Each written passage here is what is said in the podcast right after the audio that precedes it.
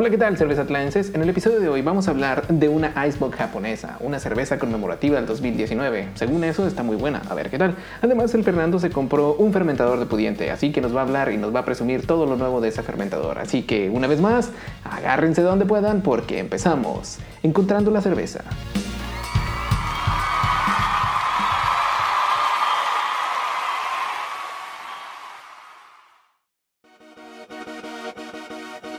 Bueno, pues ahora en nuestra sección de Michela según el VJCP, el Fernando nos va a hablar acerca de la de una cerveza más de Hitachino, una una ale conmemorativa que se supone que sabe a ponche. Así es que ¿en qué en qué categoría vamos a poner esta caraja? Pues fíjate, traté de buscar esta cerveza y sí batallé poquito encontrar qué es o qué, qué es esta cerveza, pero Ah, de lo que encontré, quizás cambian año por año. Esta dice que es el Commemorative Ale 2019. Y de allí pude encontrar que esta era una cerveza con especias y era una cerveza base de Icebox. Entonces nosotros vamos a checar eh, el, estilo de BJCP cae en el estilo 30A, que es cervezas con especias. Y la base va a ser una Icebox, que es la categoría 9B, que es una Icebox. Ok, bueno, nada más como paréntesis, para las cervezas con especias siempre se dice como la base de cerveza y después la especia, la especia que se le agrega a esa base, ¿no? Sí, exacto. Bueno, pues ¿qué te parece si vamos a probarla? Y regresamos hablando acerca de las características, a ver si sí.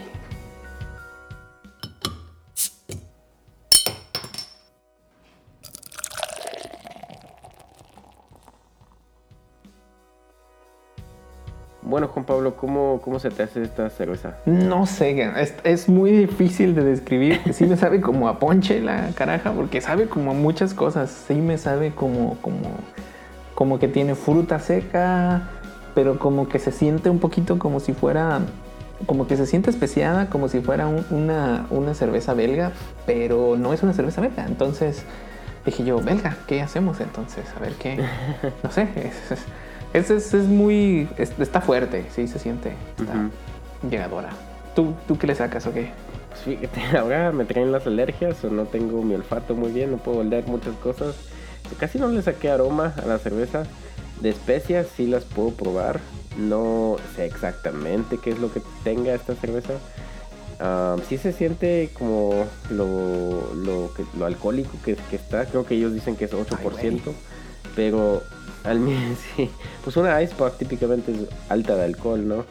Pero para mí creo que el balance está, está bien. O sea, no sé si sea por las alergias que me están bloqueando algo, pero se me hace muy bien esta cerveza. A mí me recuerda a esa cerveza que hicimos, que todavía tengo unas en la cochera, no, que tiene, está añejada ahí de por así, así, así de potente está. Muy, o sea, sí tiene mucho. Nah. No, sí está más balanceada, pero sí se siente muy especiada. Yo, yo, yo considero. Sí. O sea, no sé, yo considero que, que sí.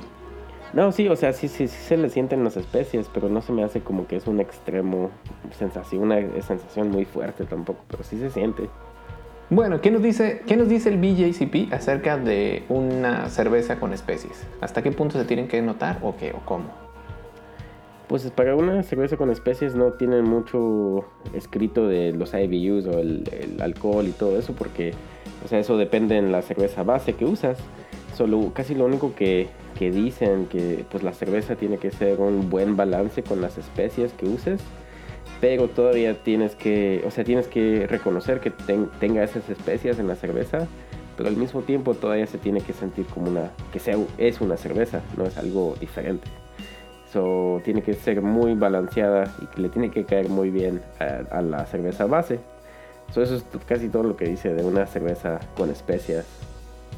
O sea, se tienen que notar las especias, pero se tiene que notar el estilo base al mismo Exacto. tiempo. ¿verdad? O sea, que las especias no te maten el estilo base, ni que, ni que se noten más estilo base y nada de especias. Exacto. Ok, bueno, ahora vamos al, al estilo base, el 9B, el Icebox. ¿Qué demonios es un Icebox? So, una vez creo que platicamos de un Icebox porque mmm, tuve un error en un episodio y dije que algo era un Icebox y no era, entonces dije que es un Icebox.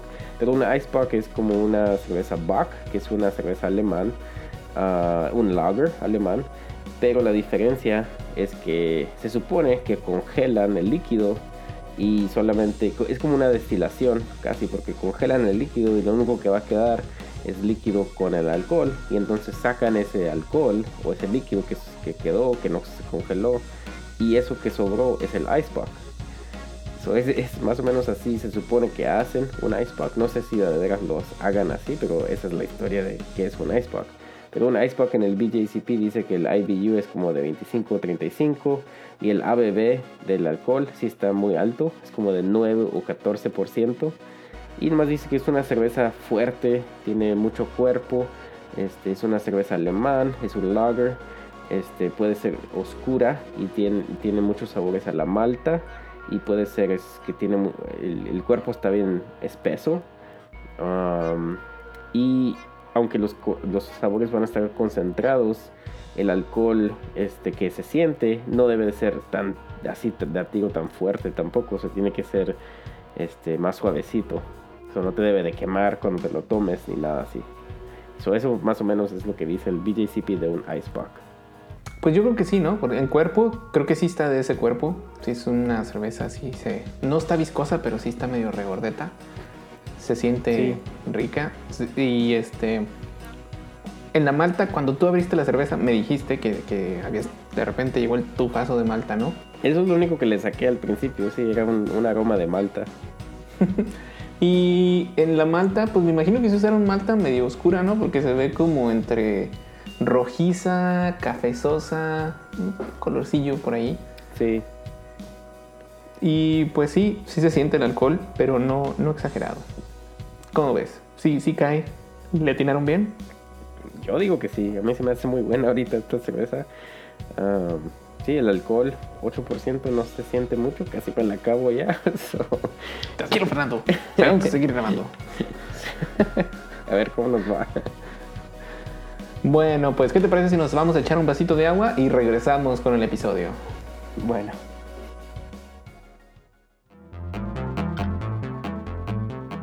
Hola, ¿qué tal? Si les está gustando el contenido de nuestro podcast y nos quieren apoyar, pueden hacerlo en nuestra página de internet cervezatlan.com, donde podrán donar utilizando el botón Cómprame una cerveza. Recuerden, cómprame una cerveza en cervezatlan.com.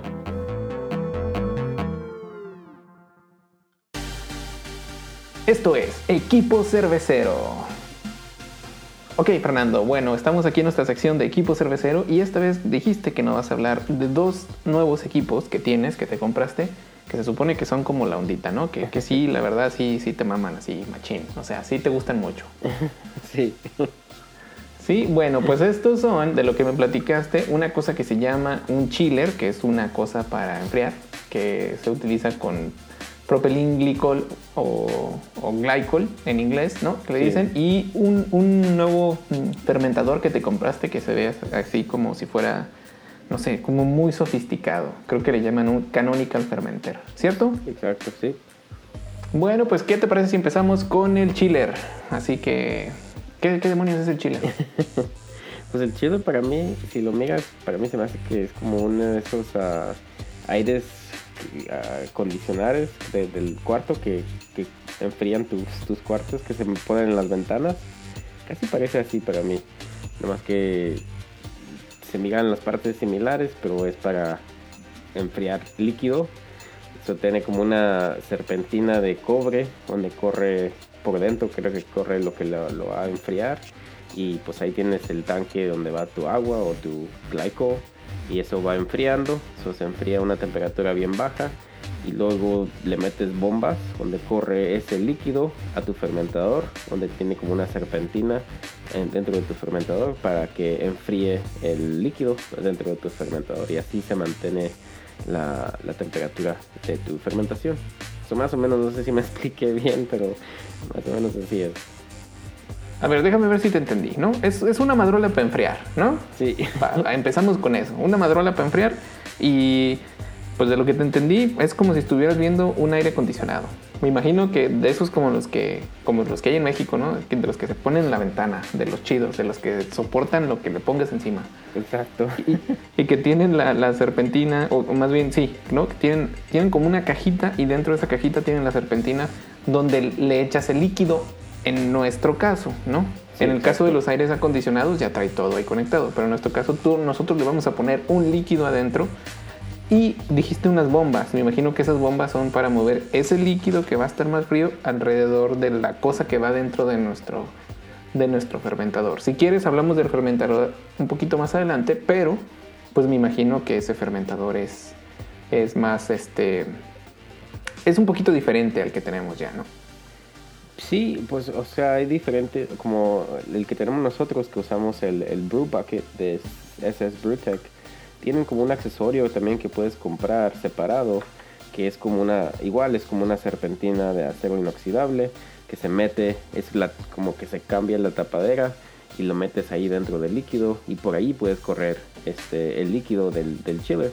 Solo nomás es para los fermentadores nuevos, o sea, puedes comprar accesorios en otros fermentadores donde haces lo mismo. Órale. ¿Y qué? Bueno, ese líquido que, del que estás hablando es lo que le llaman glycol en inglés o propilenglicol en español, ¿verdad? Sí, exacto. ¿Y eso con qué se come o qué? ¿Qué? ¿Con qué se come? ¿Qué es, pues? Ah, pues el glicol es como un anticongelante. So, es un líquido que es como más espeso que el agua y típicamente el fabricante del chiller tiene una recomendación para ah, que lo uses. El que compré yo creo que decía que podías usar este 30% ah, glicol, líquido de glicol y el resto este, agua. Y el tanque del, chiller es de 2 galones. Entonces ahí tuve que mezclar agua destilada con, con este líquido de glicol para llegar a ese porcentaje. Entonces eso es el, el glicol, es como un anticongelante que ayuda a la mezcla de, agua y de glicol que se pueda enfriar mucho más bajo.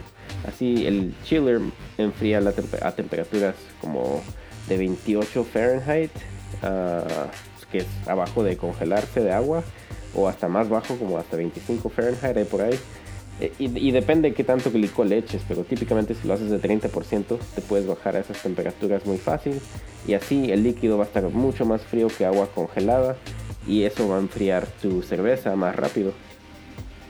Órale. Oye, y mencionaste también que, que, es agua destilada. ¿Tiene que ser agua destilada o no necesariamente o por qué?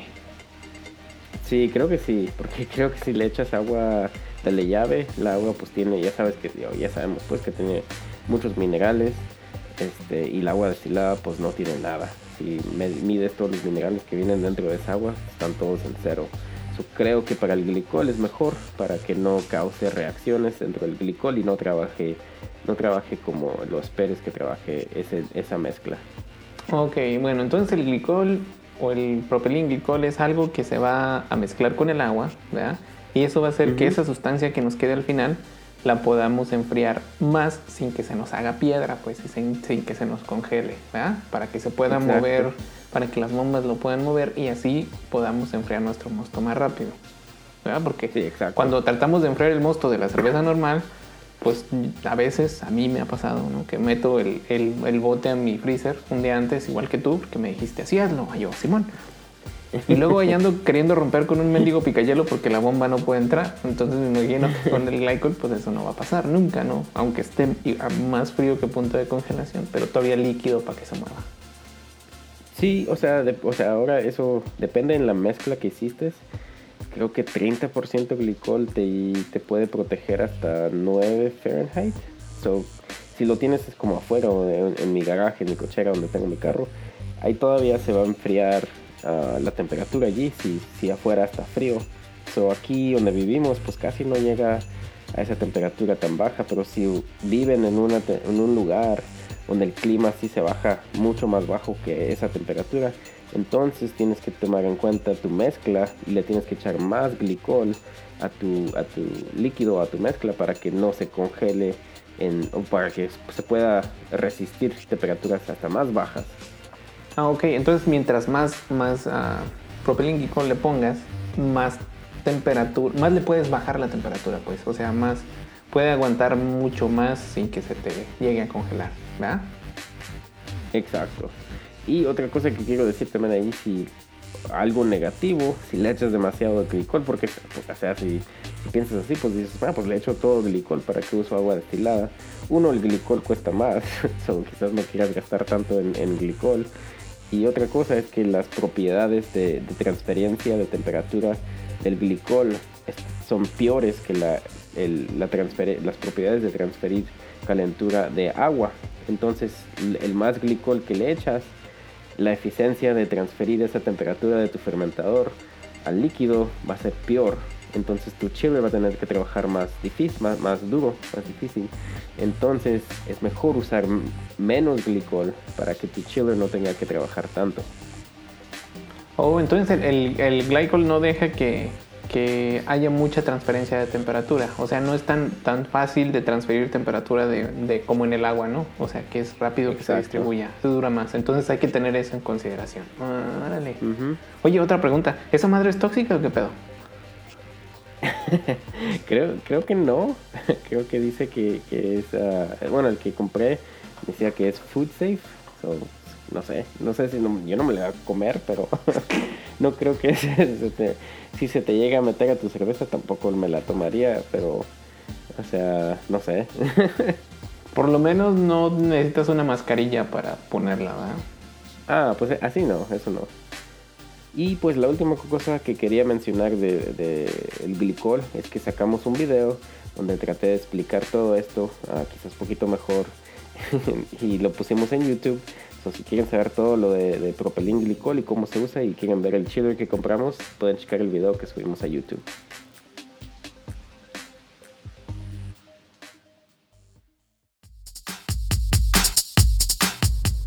¿Les gustaría aprender más sobre el proceso de elaboración de la cerveza de forma más visual? Pues es fácil, vayan a YouTube y busquen el canal de Cervezatlán, donde podrán encontrar diferentes tutoriales y experimentos. Recuerden, YouTube Cervezatlán.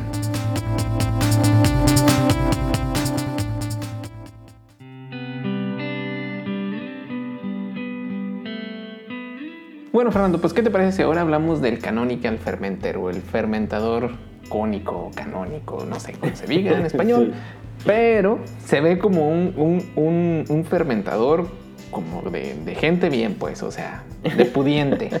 Este es un fermentador acá del de la fresada y así que, que tiene, no sé, se ve muy bonito y parece que tiene un montón de botoncitos, palancas y todo, y no, no sé, o sea, sí se ve como te intimida, cabrón. O sea, lo ves tú y dices, ay, güey, hay varo aquí.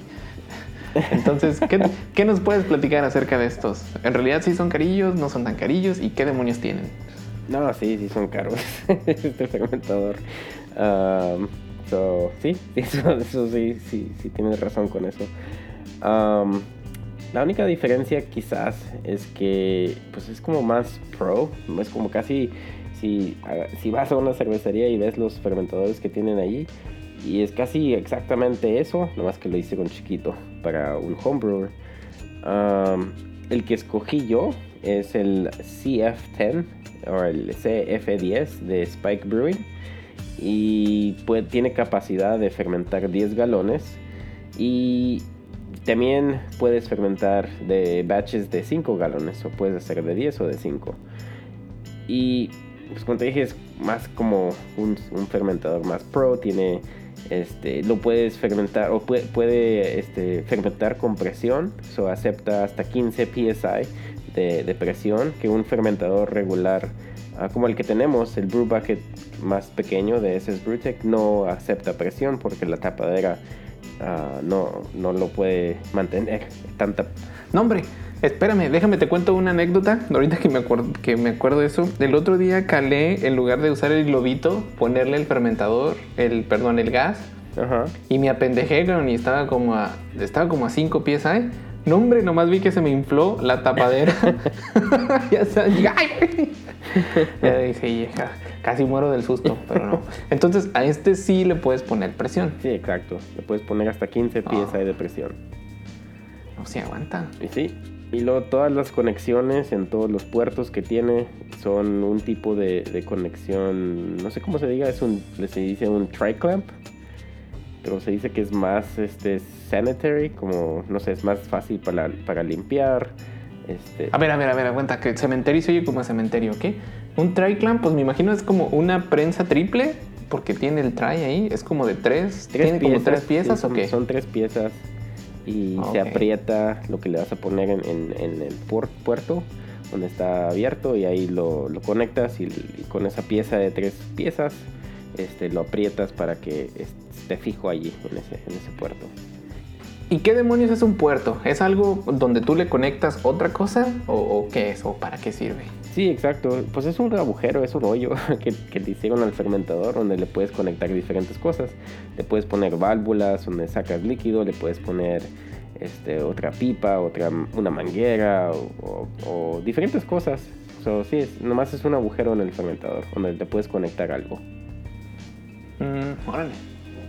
Bueno, entonces este fermentador ya sabemos que acepta presión, tiene esas conexiones de triclamp y la tapadera ah, en este caso tiene diferentes puertos.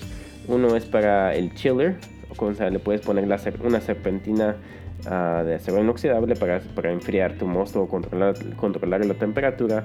Tiene un puerto para donde puede salir la fermentación, como las burbujas o el levadura si se te sube bien alto. Tiene una para ah, una como PRV, pr- ah, pressure release, una válvula de presión quizás. So, si, si, si tu fermentación llega a subir más alto de 15 psi, este, pues va a dejar la presión salir por allí. Ah, y, y el último hoyito, el agujero, pu- el puerto último que tiene ahí es para hacer que puedas hacer dry hop. So, ahí igual tiene un agujero donde le puedes echar todos tus lúpulos. No tienes que quitarle toda la tapadera. Lo puedes, puedes usar ese agujero que tiene allí. Ah, qué chingón. Oye, pregunta, pregunta pendeja, o sea, la verdad. Ahí va. No me imagino cómo es el puerto. O sea, todavía pues, no, yo, yo no he visto el fermentador. Estoy en mi casa con esta mendiga nueva variante de la pandemia. Pues estamos Sí. encerrados. Entonces, pues no lo he visto. Pero en este puerto, a mí me causa mucha como. No ansiedad, o. Pero ¿Cómo lo puedo decir? No me imagino en mi cabeza cómo sea, pero. Por ejemplo, cuando quieres echar dry hop, ¿no? En mi caso, pues yo lo hago en los barriles y pues todo tiene que ser sellado. En este caso, ¿qué onda? ¿O, o cómo le hace ese fermentador para que no le entre aire a tu cerveza? El puerto los, se cierra de un lado, lo pones ahí y luego lo, lo abres de otro o cómo funciona? So, muy buena pregunta.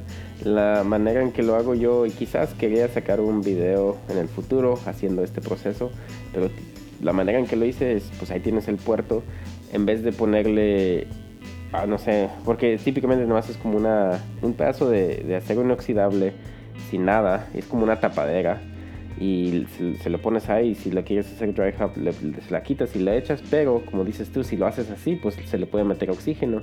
So, la manera que lo puedes hacer es le metes o le pones una, ya, una válvula allí en ese puerto y la cierras. Entonces, durante toda la fermentación está cerrado. Ya que se te acaba la fermentación, le conectas una, un tubo o algo arriba de la válvula y lo conectas y allí le echas el lúpulo y allí lo puedes purgar esa pipa antes de que le abras la válvula y lo sellas todo y luego abres la válvula y se le cae todo el lúpulo para abajo y así lo haces. Entonces, sí tiene un puerto o un... No sé qué sea, chile, no sé qué sea, cabrón. O sea, sí tiene algo donde tú puedes poner cosas, purgarlo y que después caiga, ¿verdad? Sin riesgo alguno de que, de que, de que se te vaya a entrar aire. Sí, hay maneras de hacerlo así. Ujú. Ah, pues con razón cuesta caro, cabrón. Óyeme, no, hombre. Si, si así fuera con el mío, la vez que se me fue el tapón, no me hubiera preocupado. Pero a este no se le va nada. Y una, y una razón por que lo quise comprar también es, de- en este caso, de hacer dry hop. Este, pon este- pues en este caso le puedo echar todo el dry hop suelto, no tiene que ser en esa canastita como lo, hacemos nosotros en, el barril. Entonces se supone que le puedes extraer más aromas al lúpulo, quién sabe si sea cierto, pero también por, por eso lo quise también ah, tener. Órale, qué chido. Oye, también vi este. Bueno, me mandaste un video chiquito. Lo vamos a poner en nuestras redes sociales por si lo quieren ver. Que tiene un- una llavecita ahí bien perrilla. Que la abres y te sale el chorrito de pipí. Y la pones ya ahí en tu cosa para medir la gravedad. También está bien práctico ese. No tienes que andar acá. Sí, exacto. Ajá, tiene como una válvula, es otro puerto y le conectas esa válvula y allí Este, puedes sacar muestras, o sea, si quieres medir gravedad todos los días, es muy fácil. Todo se queda cerrado y nomás le abres la válvula y ahí te sale el chorrito de líquido y ya.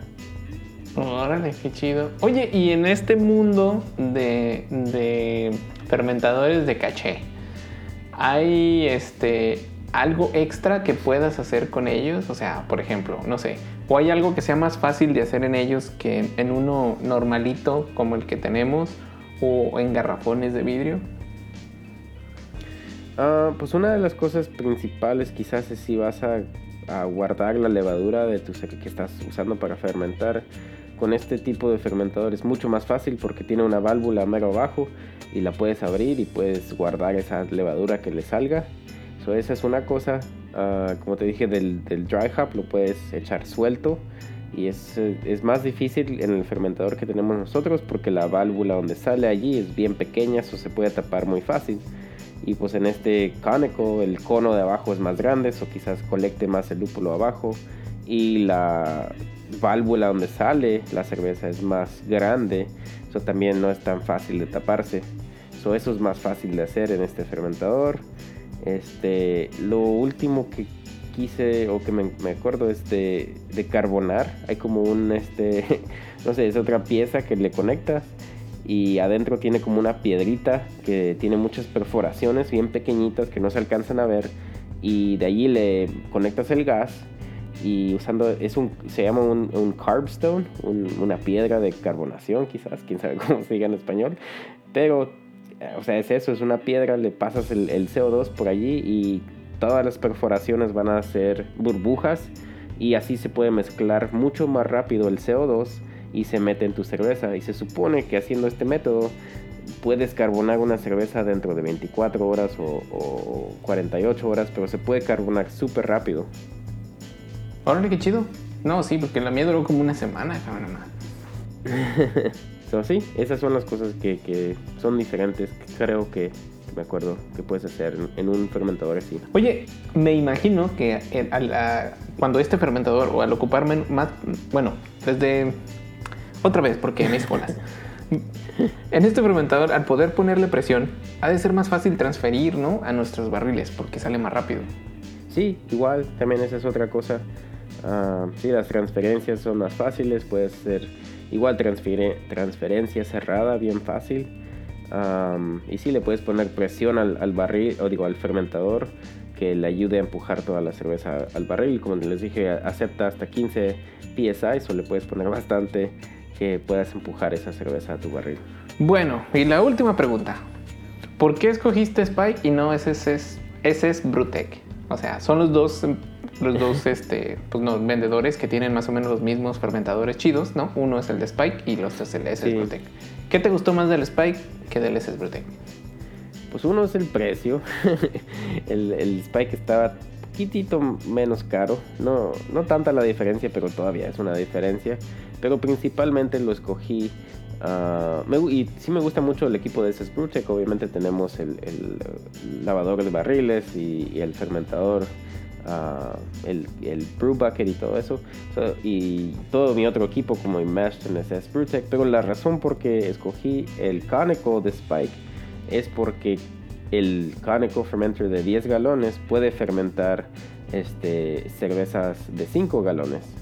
Porque si miran en el video o, en, en, en, en la página de Spike, la serpentina, que es el chiller que se mete para enfriar tu cerveza, es bien largo en el, en, el fermentador de Spike y en el de SS Brewtech no es. Entonces en el SS Brewtech si quieres comprar un, fermentador de 10 galones, siempre tienes que hacer una cerveza de 10 galones.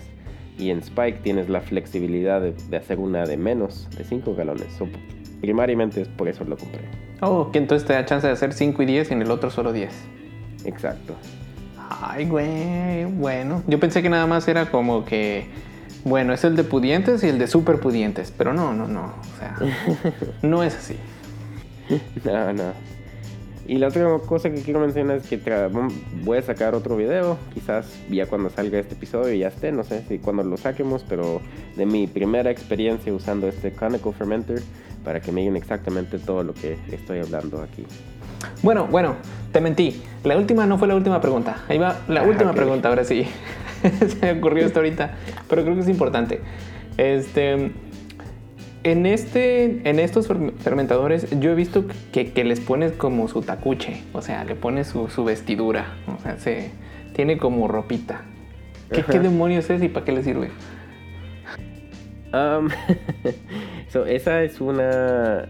Es, es el, es un accesorio que le puedes comprar al fermentador y es para la- el control de temperatura, porque típicamente no vienen con esa serpentina para usar el, el glycol chiller. So, típicamente eso tienes que comprar extra. Pero eso que le pones es como una, un traje de neopreno y es para el fermentador que sirve como un aislante térmico. Entonces allí ayuda a mantener temperaturas y también que no sude este, tu fermentador si, si lo tienes en un lugar caliente y estás corriendo tu chiller y lo está enfriando. o si lo dejas así, pues va a sudar y eso ayuda a que no, no haga tanto líquido, tanto evaporation, ev- evaporación quizás. O con, condensación, pues. Ok, entonces ayuda al control térmico. Es un aislante, pues, Sí, tal cual. Sí. Órale. Bueno, pues sí, la neta se ve muy chido tu, todo eso. Entonces, yo soy pobre. Todavía no puedo comprármelo, pero si nos compran una cerveza en nuestra página de internet, quizá algún día me alcance. A ver qué tal.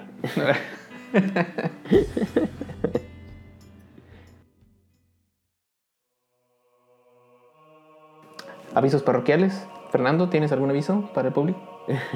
Sí, lo único que noté esta semana que estaba leyendo es que la cervecería de Bell's Brewery en Michigan la van a vender. El, el que la em- empezó, el Larry Bell, se va a retirar y una cervecería, o una compañía pues de Australia que se llama Lion la va a comprar, que también es dueño de otras cervecerías como Kirin y de New Belgium en Colorado. Ahora también van, van a tener a Bell's Brewing que son conocidos por la cerveza Two Hearted Ale, que es una IPA que casi siempre sale de una de las mejores IPAs del- de aquí. So, ya se va a vender. Ay, perro, sí se va a rifar el que la compre. Kirin, en todo restaurante asiático en Estados Unidos la Sí. vas a encontrar, a huevo. Los de New Belgium Sí. también están bien fuertes, por lo menos en esta parte de Texas, no sé, en otros lados. Y pues con estas sí se van a rifar, ¿eh? Entonces sí van a quedar más atascados en lana. Bien por ese compa. sí. bueno, pues podemos ir en paz. La cerveza ha terminado.